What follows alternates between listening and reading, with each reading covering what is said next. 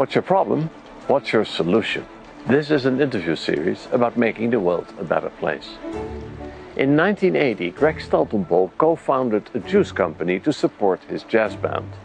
Today, Odwalla is owned by Coca Cola and one of America's best known juice and smoothie brands. In 2012, Steltenpohl launched Califia, a plant based food company that offers plant milks, dairy free creamers and yogurts, and much more. Greg Steltenpohl is a food visionary leading a company that is changing the way we eat and drink. Welcome to Camp Solutions.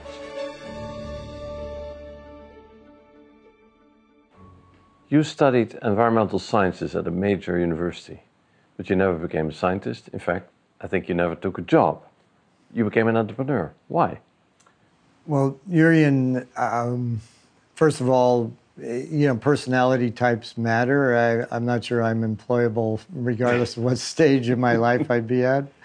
Um, I was a young person, 26 years old, when uh, I started Odwalla, my first company, and I was inspired by personal health as well. I had lived on an all juice diet and fasted, and uh, I was in the construction business at the time, paying off my college debt, and um, I realized how much energy you could have from just a plant based diet. In the case of converting or switching to a primarily, not necessarily vegan, and we don't even have to use those words, it's just more plant centric way to think about your diet and your nutrition is that that as the single most effective place one individual can make a direct impact. How do you help people transition? Well, when, when, when you talk about it as a huge change, the fact is that, um, you know, humans beings have had a very diverse dietary intake. And uh, we come from primates, which are, which are essentially uh, plant eaters. So, you know, 800 pound gorillas are vegans, you know, so muscle mass and, and physical might don't have to be related to meat based diets. We know that. And so I think the problem is not just convincing people, the problem is that we've developed a food system over the last hundred years which paralleled the, the complete um, you know, globalization of an industrial food system. And that industrial food system has left a much bigger footprint. I think culturally, people were influenced by seeing Western habits and also just as immigrants and other um, cultures came to developed countries, they saw that putting meat on the table literally meant you were prosperous. And I think there's now, with the advent of global information systems and this new generation that's linked globally, it's not just convincing people. I think people are emerging with their own realizations. Many people think the best contribution they can make is, is change their car for an electric car. Well, I'm, I'm not saying that might not be also part of a solution, for sure. But if we are really trying to optimize yes. our uh, impact as an individual, getting onto a mostly plant based diet is by far going to save more carbon than a switch to an electric car. First of all, electric cars are a large industrial, very large industrial product from a direct carbon standpoint, it still doesn't even measure up to the amount of carbon you would reduce by just adopting, you know, first the dairy-free diet. Organic. I know you support that. Uh, at the same time, your products, Califia, are not labeled organic. Um, we are dealing with these crazy things like glyphosates in modern agriculture, which I'm sure you don't like but also dealing with the reality that you know the shift towards organic is sometimes a challenging one. First of all, I don't believe in creating for me a company that is priced to the point where the average person it becomes unattainable. Now we do have organic products. It's just they are not the largest aspect of our company at this time. And it's just like I get asked all the time, um, plant based plastics or why do you use plastic? We use all forms of packaging. because we're constantly seeking to find whether it's aluminum, whether it's glass, whether it's fiberboard, whether it's plastic. Our company is using all four primary, um, you know, material streams for our packaging. But packaging is actually only 20% of our footprint.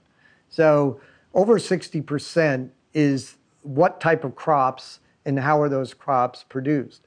So even more important than organic, which is important and especially for vegetables, especially for human health purposes, but also for environmental health purposes, it depends on what crops are being grown, the nitrogen that's being washed off, and the glyphosate, for example. So using oats for us, which are labeled or certified or tested as glyphosate free, are super important for us but also working towards um, restorative agriculture, which is you know moving into uh, areas that are beyond just a USDA label of organic, but actually dealing with the soil uh, and how you are building the soil back up.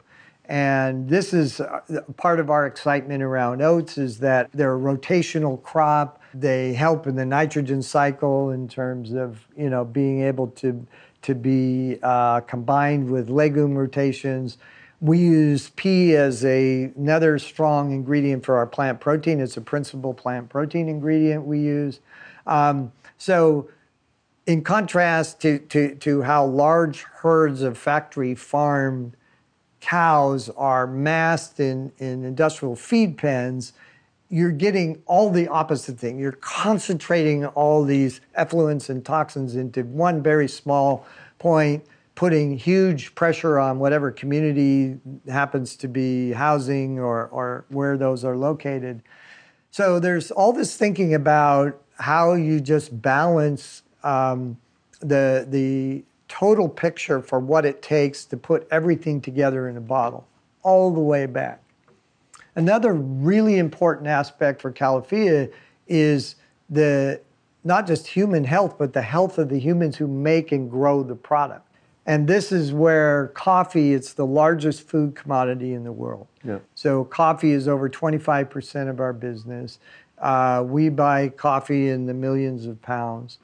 Coffee is um, a very endangered species in itself because of climate change. What is success for Califia? Well, for me, a big challenge is uh, how do you sustain this type of vision? And today, if you go to the big natural foods uh, show in Anaheim every year, which has kind of become the the bellwether for what's next and, and where the trends in food are going, you will find most of those companies formed around the concept of built to sell. But there's another side too that there is a long tail to this market developing. And there are so many entrepreneurs who are also true believers who are, you know, trying to build these small companies and actually now taking market share from the really big companies.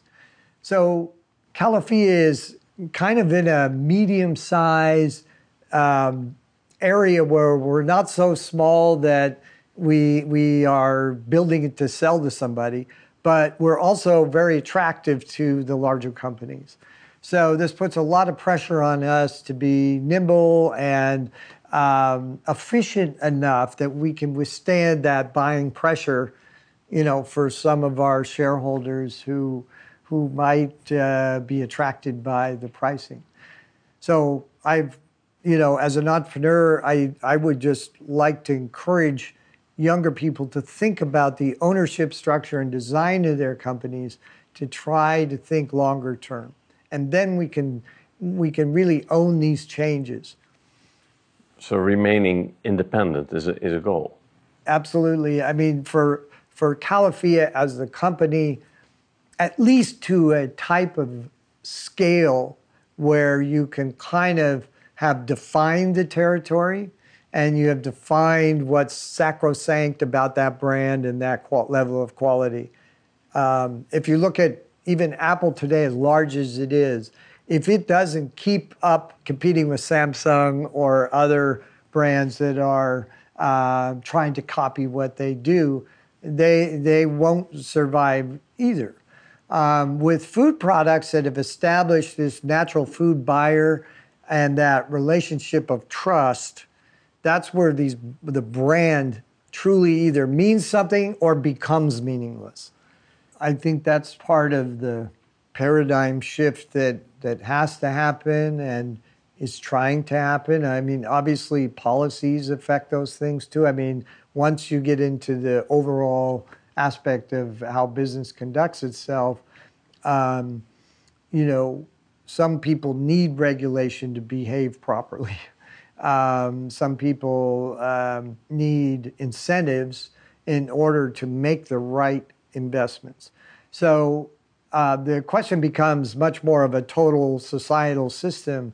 Um, the reason that we started the conversation and we start talking about an individual product is a person makes a choice and there's no nothing in between them and making that choice. Mm-hmm. and so that's why that's so powerful. It requires no other you know votes and and um, influences. You are the direct actor. And what i'm saying is that also encourages people to take other actions and and gives them the power. And by the way i do believe that you know um, political activism and will comes from a good diet also diets that where people still have rigorous physical labor and are robust those populations are harder uh, to to mesmerize or subdue because the people are so vital your thinking is not as clear you just cannot get up as easily in the morning. You don't have as much vigor for your life. And you also just, it's hard to think clearly. Now, you've talked about consumers, how they can influence the change we need. And, and that's, you know, consumer action is probably the most powerful one. But we can also help with policies. And I want to give you this situation. So we're, we're making you president of the United States for one hour, and you can implement a few things. What would you do? I think that the first place is you have to in, institute long term thinking. And so, if you do that, the obvious place is to start with the children, as the children don't have to overcome prejudices. Uh, they really are born with the open mind and, and are both colorblind but uh, political blind, you know. And so I think uh, equipping them with the tools they're going to need. So we we really need to look at this as this not so much what just what we're going to do in this you know next 10 to 20 years super critical time but if we do not equip the next generation yeah. to to continue because we can only just start to do the work so how do you prepare the new generation for that long-term perspective just like in entrepreneurship, if you make it through the early years in which you know the sheer energy of the entrepreneur and force of will gets you somewhere, you start to realize that you are completely dependent on people. And what makes great companies are great teams. And great teams are formed by love and trust and the cooperation that becomes the, uh, the without friction and, and, the maximum efficiency of, of trust and interaction in a way in which people have uh, are appreciating each other and trusting each other. Those are core foundations for a nation as well.